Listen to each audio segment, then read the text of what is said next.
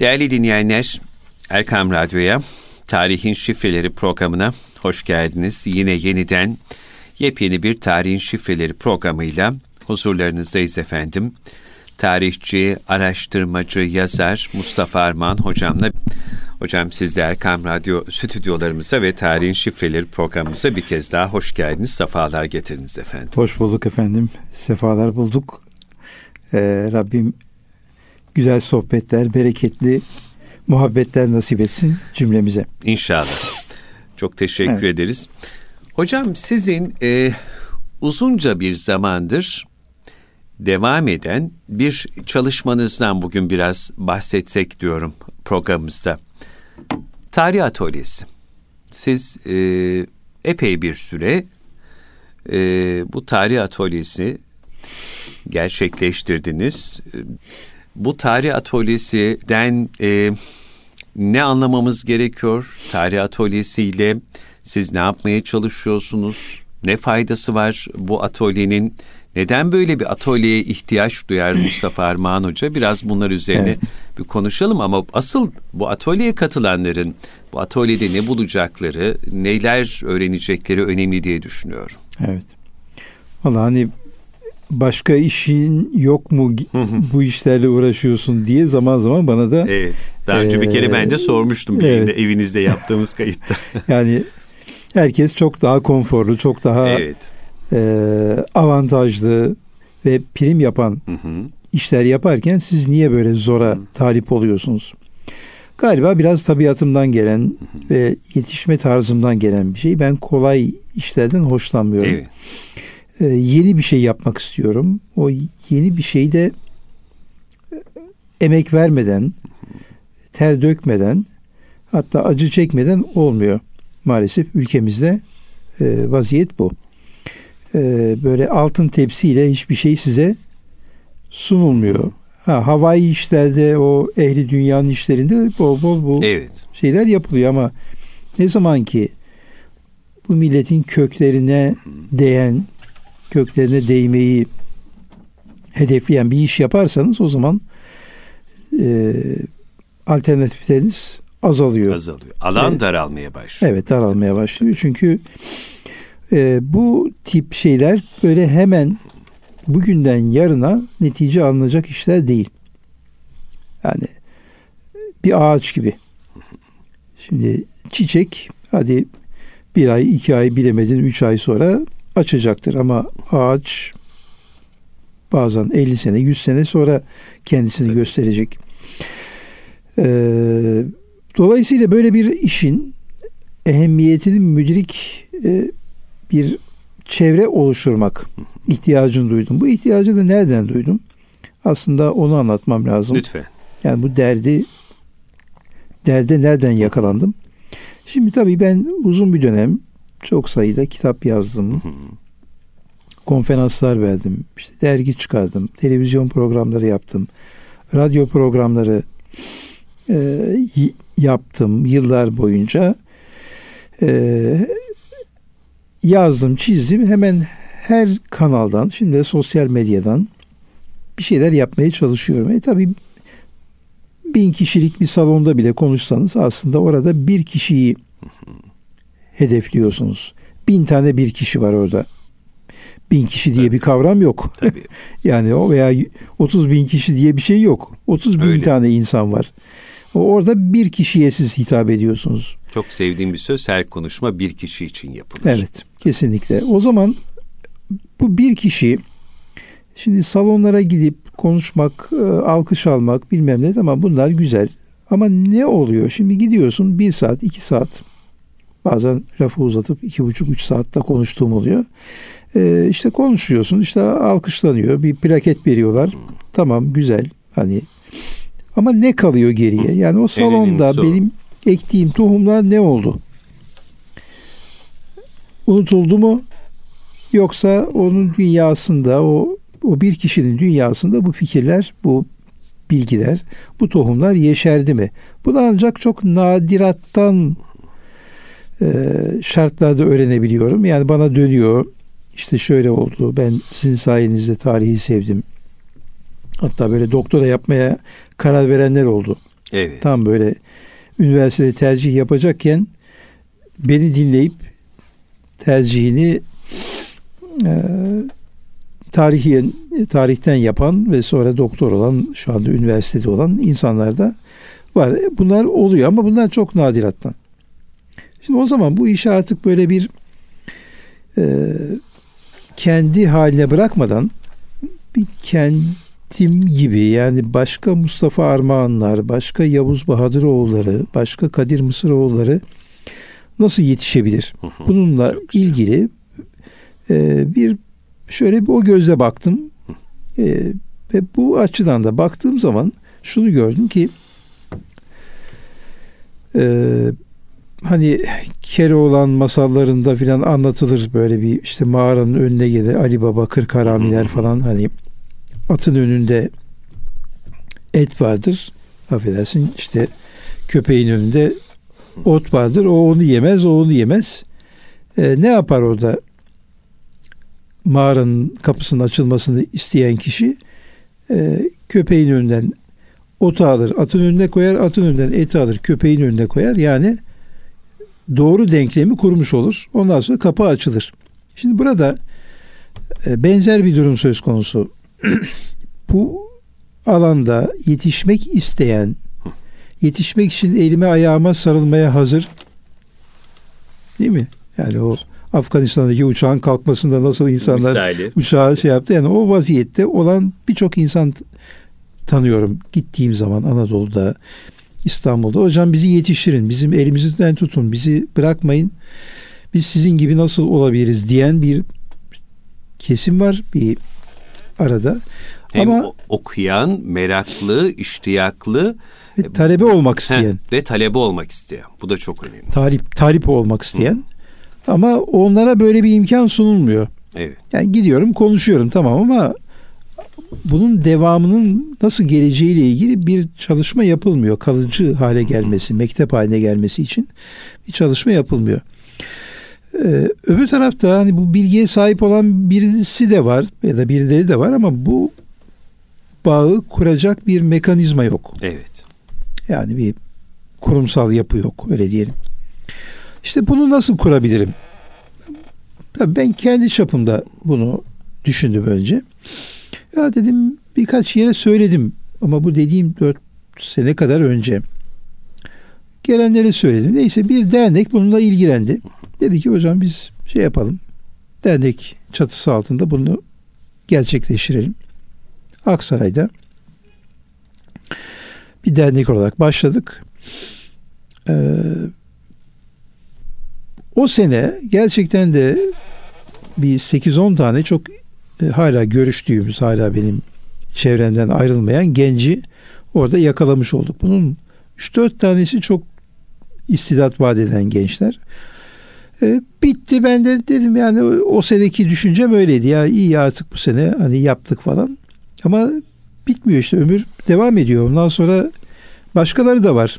Evet. El uzatmamız gereken. Evet ya hocam. ne yapsak e, falan filan diye düşünürken Hı-hı. sonra bu Albayrak Medya bünyesinde bu sefer onların e, konferans salonunda bu işi evet.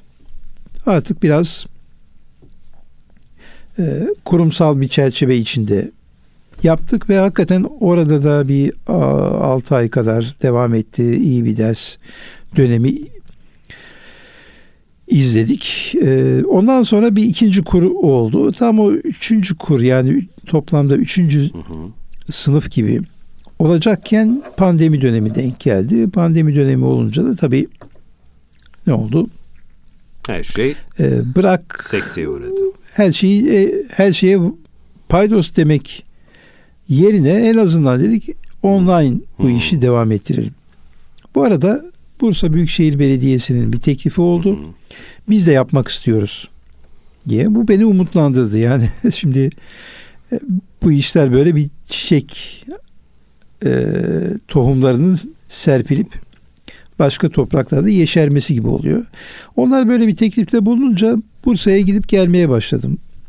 15 günde bir gidip geliyorum. Ee, ve o da pandemi dönemine denk geldi. Bu sefer onu da online üzerinden e, online olarak yapmaya başladık. E, bu dönemi böylece uzun bir şeyle geçen Ramazan'a kadar devam ettirdik. Ondan sonra tabii benim bir takım iş değişiklikleri, yeni bir düzen kurma çalışmalarım, işte bir yayın evi birazdan konuşacağız.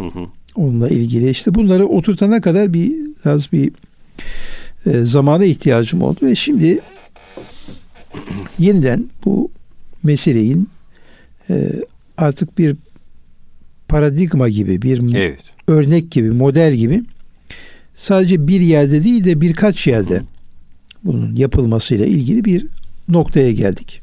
Şimdi yine Bursa Büyükşehir Belediyesi'nin bugün son gün bir e, ilana çıktık. Benim evet. Twitter ve sosyal medya hesaplarımı takip edenler onu e, görecekler. E, başvurular olacak. Başvurular arasında elemeler yapılacak e, ve kalanlarla biz devam edeceğiz. Yani şöyle her başvuran bu tarih Yok. atölyesinin bir giremiyor. Olamıyor. Hmm, bu önemli. Siz onları bir mülakata tabi tutuyorsunuz. Mülakat ve bir e, tek soruluk bir sınav. Tek soruluk bir sınav. Nasıl oluyor hocam bu tek soruluk sınav? Mesela bir cümle veriyorsunuz evet. ya da bir araştırma. Şimdi böyle e, biz insanların zihinlerini nasıl okuyoruz? Hmm. Kendilerini nasıl ele veriyor insanlar gerçekten? Hakikaten istiyor mu? Yoksa hani öylesine mi e, katılmak? Bunu anlamaya yani Bir de katılayım diye. Mesela şöyle bir soru sorduk. Bir tarihçi hem hakim hem savcı hem de avukat olmalıdır. Sözünü açıklayın. Şimdi burada hiçbir yerden kopya çekemezler. Bir, böyle bir kompozisyon bir yerde bulamazlar. Ne biliyorsa kafasındaki şeyi oraya işte orada röntgenini çekiyoruz biz. Hmm. o kişi yazdıklarıyla bize kendisini ele veriyor. Yani en iyi CV bu. Yani şurada okudum burada okudum o beni ilgilendirmiyor. Lise talebesi de katılabilir buraya. Ee, emekli bir insan da katılabilir. Mühim değil. Mühim olan bu işe hakikaten yatkın mı değil mi? Yani genel yetenek tarafı bir de ilgisi ve şeyi ne yani bakış açısı ne onu öğrenmiş oluyoruz. Dolayısıyla bir elemeden geçiriyoruz ki o, o eleme olmadan olmaz bu işler. Yani hadi hep beraber gidelim dinleyelim. E o bir olur iki olur ondan sonra file Zaten vermeye başlar. Tabii. O olmaz yani onu, onu amaçlamıyoruz. Yani kitlelere oynamak yerine böyle e, yontarak bir heykeltıraş gibi yontarak ilerlemek e, yolunu tercih ediyoruz. Bu bakımdan e, Bursa Büyükşehir Belediyesi dedi ki yapabiliriz bu sene. Bursa'da ben 15 günde bir yine gideceğim. Yüz yüze ders vereceğim. Ama her yani bir hafta gideceğim, bir hafta gitmeyeceğim. Gitmediğim hafta da online üzerinden yine e, buraya katılan gerek Bursa'dan gerek dışarıdan katılanlara bu sefer e, online ders vermiş olacağım. Yani diyelim ki Mart'ın sonuna kadar bir hafta Bursa'da canlı yayın yapacağız. Bunu izleyebilecekler katılanlar. Ertesi haftada online hepsi karşımda olacak. Bu sefer karşılıklı ders yapacağız. E, Bursa'dakiler de ekstradan yüz yüze gelip konferans salonunda e, benimle buluşacaklar ve orada yüz yüze görüşme imkanı olacak.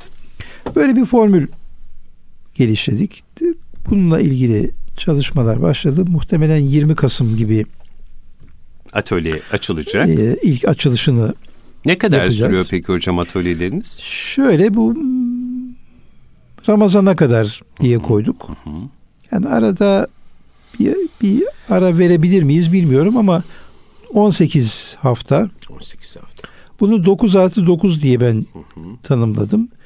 Ee, ilk 9'dan sonra da bir ufak bir eleme yapacağız. Yani hakikaten katılan, isteyen, devam edenle etmeyeni orada bir bir dakika yani bu iş e, oluyor ya da olmuyor. Onu bir teşhis edeceğiz. İkinci dokuzda belki yeni bir şey de açacağız. e, kayıt çok iyi şeyler bulursak o ikinci dokuza sokarak bunu 18 haftada tamamlatacağız. Böyle bir şeyimiz var. Ee, bu iki haftada bir bir kitap okumuş olacaklar. Çok güzel. Bu yani, atölyeye dahil katılanlar. Olanlar. Bizim vereceğimiz listeden bu listeyi baştan vereceğiz. Onu temin edecekler. Ee, galiba Bursa Belediyesi de bir kitabı hediye edecek. Öyle bir müjde verdiler. Ee, dokuz kitap okumuş olacaklar ve bu dokuz kitabı analiz edecekler. Bunlar hep diyelim ki merkezinde tarih olan Evet yani kitap. bu Vecihi Hürkuş'un diyelim ki önümde bir tayyarecinin anıları. Diyelim ki bunu verdik.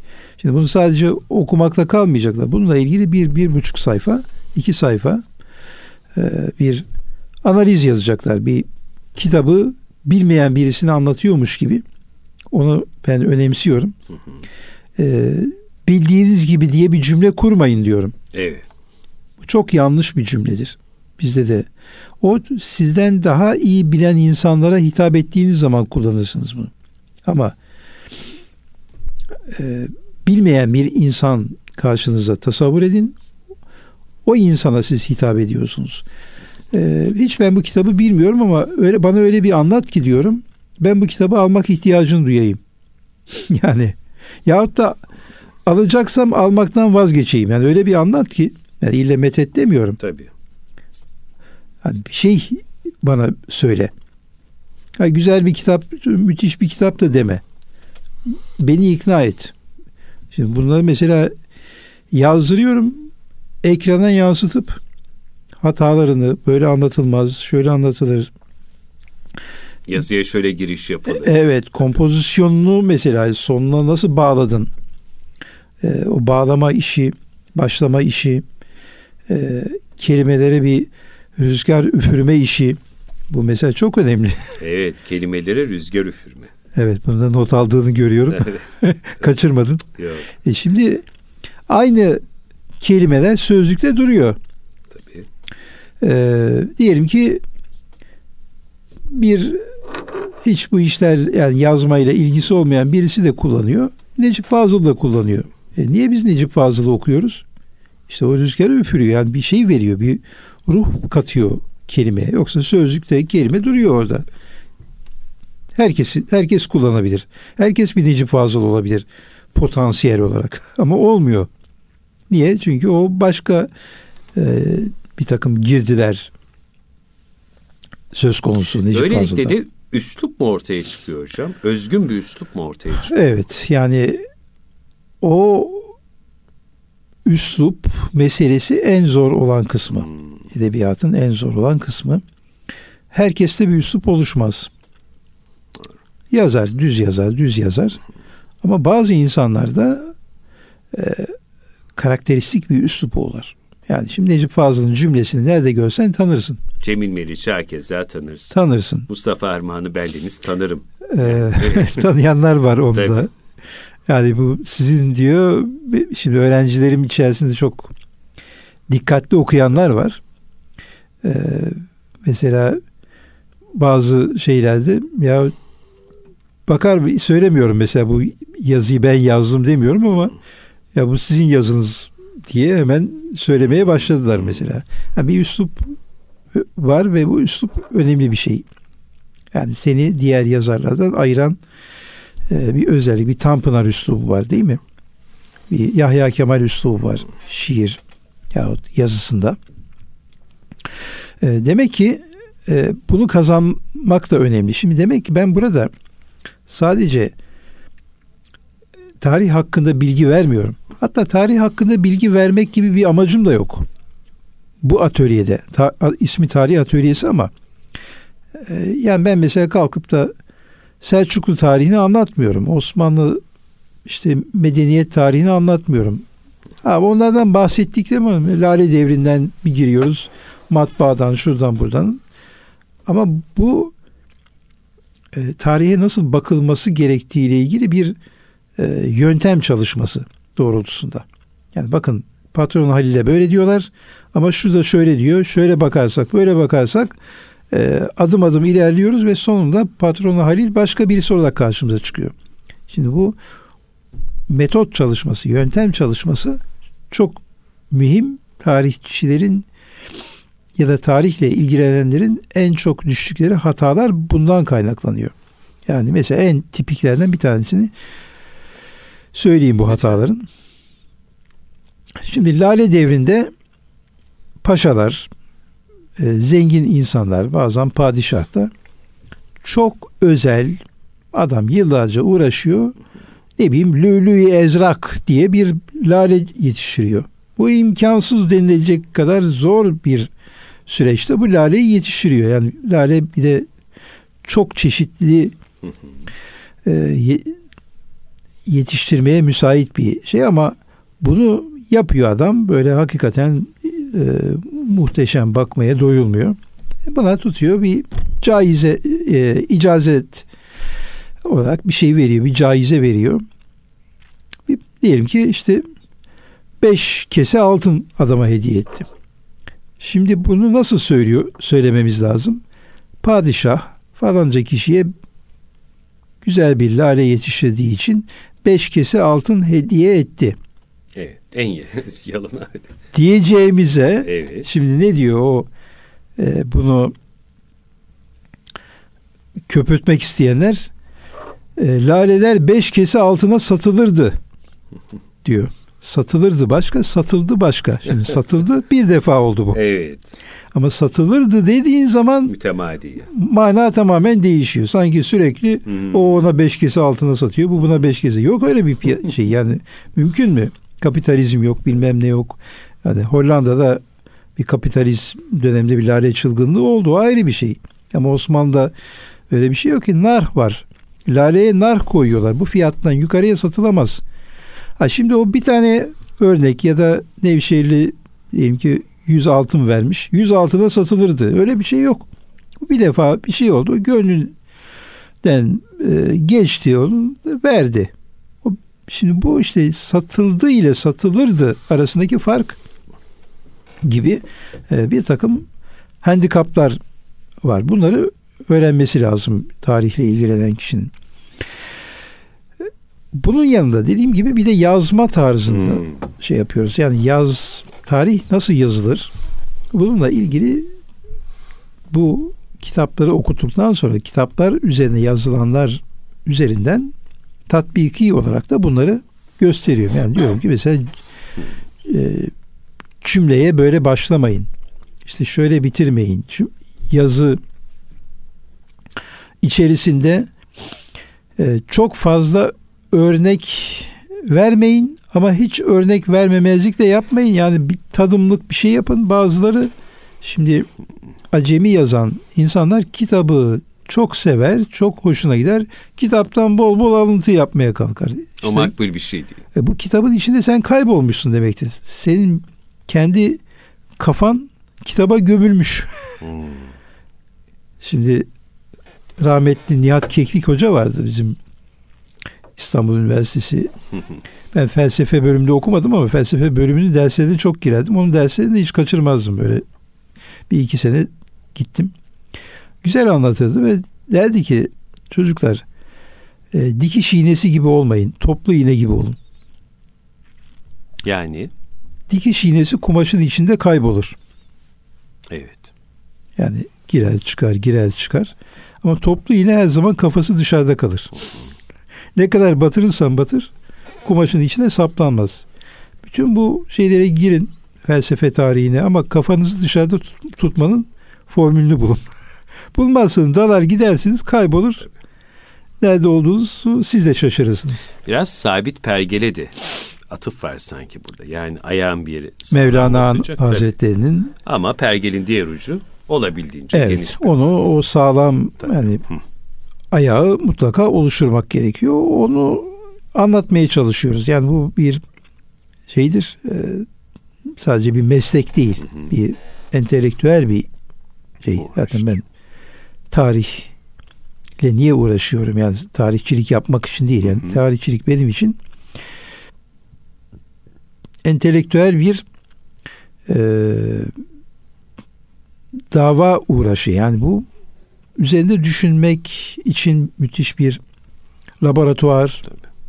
Bakir ee, bir alan. E, evet yani düşünce e, konusu olabilecek o kadar çok şey karşımıza çıkıyor ki e bunlar mesela tarihi bu gözle okumadığın zaman e, fark etmeyeceğin bir takım hadiseler var. Onları e, önlerine koyuyoruz. Dolayısıyla ne, ne dedik? Bu çalışmayı bu sene bir takım başka kurumlar, başka belediyeler yahut e, şeylerde yapacaklar. Onlara da açılıyoruz yavaş yavaş. Ee, yeni talepler geliyor. Bu talepleri de adım adım değerlendiriyoruz. Çok fazla kendimizi dağıtmadan ama e, adım adım da bir e, gelişme içerisinde e, olduğunu söyleyelim. Bu tarih atölyesi işinin ileride belki kendi başına bir marka olup bir kurumlaşma noktasına da gelebilir. Bunun için biraz şartların olgunlaşması gerekiyor. Evet. Hocam peki bu atölyede e, sadece atölyeye katılan ve atölyeye dahil olmayı hak kazananlara e, yazı merkezi çalışmalar yaptırtmıyorsunuz. Aynı zamanda anlattırtıyor musunuz? Tabii. Nasıl, değil mi? Mesela dönem sonunda hmm.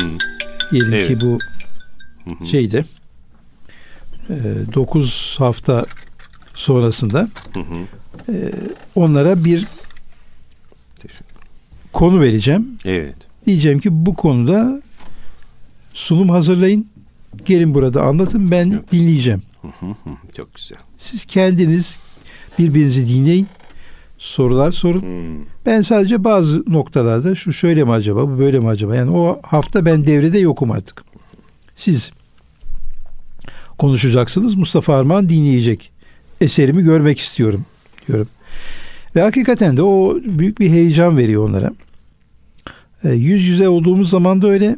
Ekranda olduğumuz zaman da bunun şeylerini yaptım, bir hazırlanıyorlar. Yani hocam diyor ben imkansız 10 dakikada anlatamam bana yarım saat vermeniz lazım. ya diyorum bak o yarım saat konuşabilirsin ama burada 10 dakika konuşma evet. e, becerisini kazanacaksın. Güzel. Yani o da bir beceri çünkü. E, bunu da özellikle hani özgüvenleri gelişsinken e, kendilerini rahat ifade etme e, imkanları e, önlerine açılsın diye bunu da ihmal etmiyoruz. İnşallah e, bu senede bunu yani iyi, iyi şeyler çıkacak ortaya. Yani bu e, mesela Sultan Melikşah'ın niye öl, e, öldürülme sebebi üzerine üç tane teori var. Bu üç teorinin hangisi yani e, hanımı tarafından mı zehirlendi Abbasi halifesi tarafından mı yoksa işte bilmem falanca mı? Bu üçünü karşılaştırın. Üç ihtimal var. Ee, bir dördüncü ihtimal olabilir mi? Mesela bunu mesela bir münazara mevzu gibi yani veriyorum. Oturuyorlar bunun üzerine çalışıyor. Ben daha çok şuna ağırlık verdim şu ihtimali. E şimdi bunlar ne oluyor? Yani yavaş yavaş o tarihin nabız vuruşlarını hissetmeye başlıyorlar. Çünkü kuru kuru anlatıldığında tarihin bir e, cazibesi kalmıyor. Yani bir işte şu öldü, bu kaldı, bu savaş şöyle bitti, bu böyle bitti.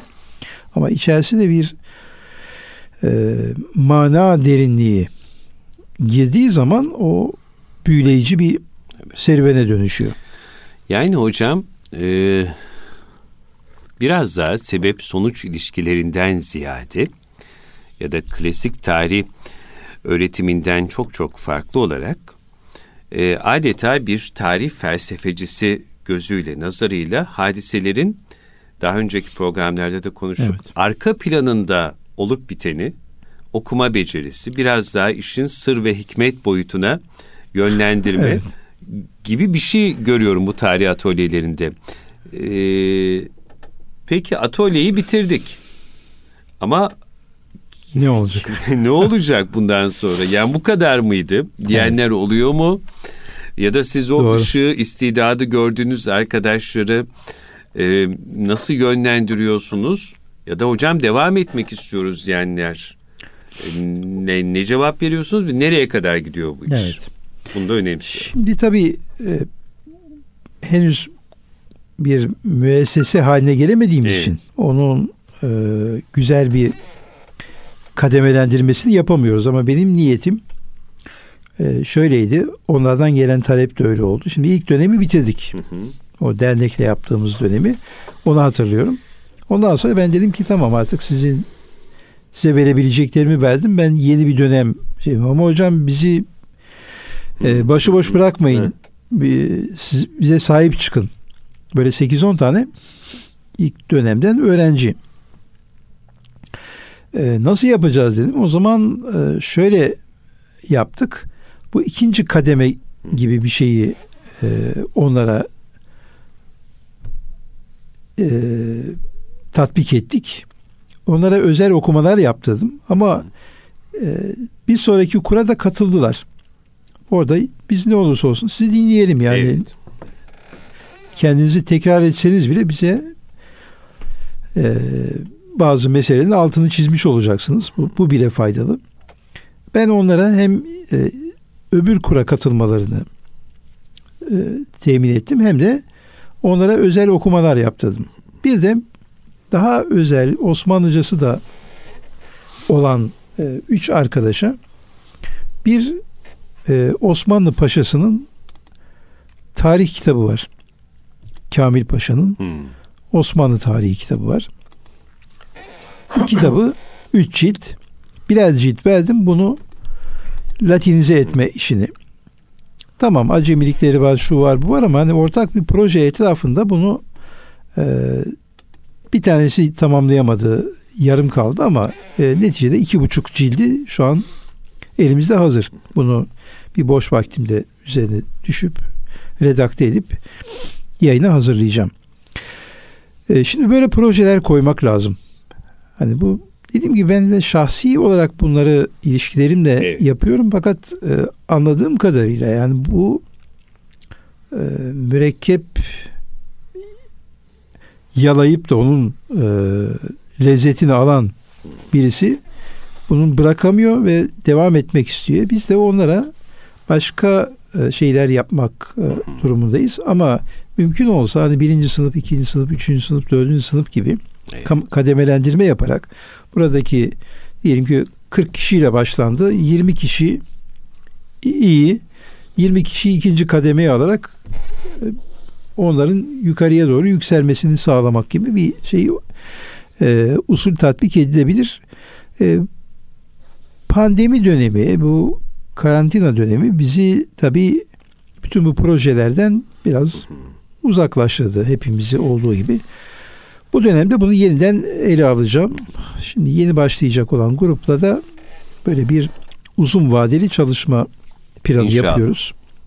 Belki de hocam e, yakın gelecekte bu tarih atölyesinin başarılı talebeleri ilk eserlerini verecekler. İlk meyveler böyle inşallah kitap olarak da çıkacaktır. Yani bir yıl sonra, iki yıl sonra neden olmasın? İnşallah. Sezonların önünü açtıkça evet sen daha çok yazmalı, bu konuya daha çok eğilmeli, şu konular üzerine daha çok e, fikri mülahazalarda bulunmalı. Şahsi Heh. temayülleri Heh. ve birikimleri doğrultusunda onları Tabii. yönlendirmek. Yani bir tanesi de sanata meyilli. Evet. evet. Yani sen sanat alanına, sen e, siyasi tarih alanında, sen işte yakın tarihe, sen uzak tarihe yani onları yönlendirmek. Geçen hoşuma gitti bir hmm e, talebem e, Osmanlıcadan bir metni Latinize etmiş. Kaiser Wilhelm üzerine bir Osmanlıca metin bulmuş. Benim de görmediğim bir metindi. Bunun hem Osmanlıcasını hem Latin harflerini bu bir e, şeyde yayınlamış. Hı hı. Yani bir kitap olarak getirdi. E, hocam dedi bak işte bu eseri yayına hazırladım falan. E, ne kadar hoşuma gitti yani bir e, gencin elinden tutup e şimdi bunlar tabii bizim gibi tamamen otodidakt olan kendi kendini yetiştirmiş olan insanlar açısından bakıldığında o kadar büyük bir lütuf ve büyük bir imkan ki tarif edilemez. Yani biz tamamen el yordamıyla yetişmiş bir nesiliz. Yani kendi kendine işte Yavuz Bahadıroğlu gazet Rize'den geliyor gazeteci oluyor. İşte sokakta çöpçüyle röportaj yapıyor. Onunla bilmem ne yapıyor falan filan. Tamam bir roman e, tamam bir roman yazayım. Ee, yani böyle geliyor işler. E, Kadir Mısıroğlu'na bakarsanız hukukçu. Kendisi avukat bilmem ne. Ne yapıyor? Orada tatmin olmuyor. Bu, buraya meylediyor. Yani aslında bunların tarihle uğraşmaması için her türlü sebep de vardı. Yani öyle diyelim. Ama e, sevki kaderle Cenab-ı Hakk'ın bir lütfu olarak da bunlar e, bu sahaya girdiler. Bundan sonrakiler böyle olmasın. Daha iyi yetişsinler. Daha erken bazı şeyleri fark etsinler, öğrensinler ve onlara e, rehberlik edelim. Bizim gayemiz bu. Evet. Eminim Velhasıl. çok da soran, merak eden hocam yeni yüz yüze tarih atölyesi derslerimiz ne zaman başlayacak diyenler oluyordur. Bu işin bayağı bir ilgilisi ve meraklısı olduğunu biliyorum çünkü. Ee, inşallah daha ilerleyen programlarda bu tarih atölyesini yine hocam mevzu edelim, gündeme inşallah. getirelim. Çok çok e, önemli bir hizmet. Bu arada şimdi süremiz de azaldı. Ee, hayırlı olsun bir kez daha yeni yayın eviniz Hümayun yayınlarından. efendime söyleyeyim ilk 8 kitap mı çıktı şimdi? Evet bugün itibariyle 8 kitap oldu. Bugün itibariyle 8. Benim önümdekiler Ezan Şehidi Menderes, Küller Altında Yakın Tarih, Kır Zincirlerini Osmanlı, Abdülhamid'in Kurtlarla Dansı 1, Kızıl Elma Peşinde bir ömür bu da Fatih'i evet anlatan Fatih kitabımız. Sultan Bende evet. daha önce diğer baskıları var bu kitapların. Diğer üçü hangisi? Şimdi benim bir taraftan eski kitaplarım evet. basılırken bir taraftan yeni kitaplarım da basılıyor. Bu yeni kitaplardan birisi şehirler hakkında yazdım. İçimize açılan kapılar. Evet. O yeni ilk sıfır kilometre çıktı. İlk defa çıkıyor. İlk defa Çok çıkıyor. Güzel. Bu Ezan Şehidi Menderes'te ilk kez çıktı. Evet, bunu konuşmuş. Ee, onun dışında Satılık İmparatorluk diye bir kitabım. Yani Osmanlı İmparatorluğu'nun tasfiyesi. Hı hı e, üzerine bir çalışmamdı. Evet. Bundan 7-8 sene önce yayınlanmıştı. Baskısı kalmamıştı. E, ve onun yanında da işte Osmanlı tarihinde maskeler ve yüzler hmm. Diye yine benim ilk tarih çalışmalarımdan birisini revize ederek yeniden e, yayına hazırladım. Bu ayın sonuna doğru da iki kitap daha çıkacak. İnşallah. Avrupa'nın 50 büyük yalanı onun yeni baskısı ee, ve Kazım Karabekir'in gözüyle yakın tarihimiz bir. Onun ikincisi de bir sonraki ay e, Ocak'ta çıkacak. Dolayısıyla e, bir 10 kitap yani Kasım ayı bitmeden bir 10 kitabı e, rafa koymuş olacağız. Bu e, iyi bir performans Çok yani güzel. Eylül, Ekim, Kısa Kasım 3 ay içerisinde e, Hümayun yayınları benim kitaplarla başlayacak. e, başladı.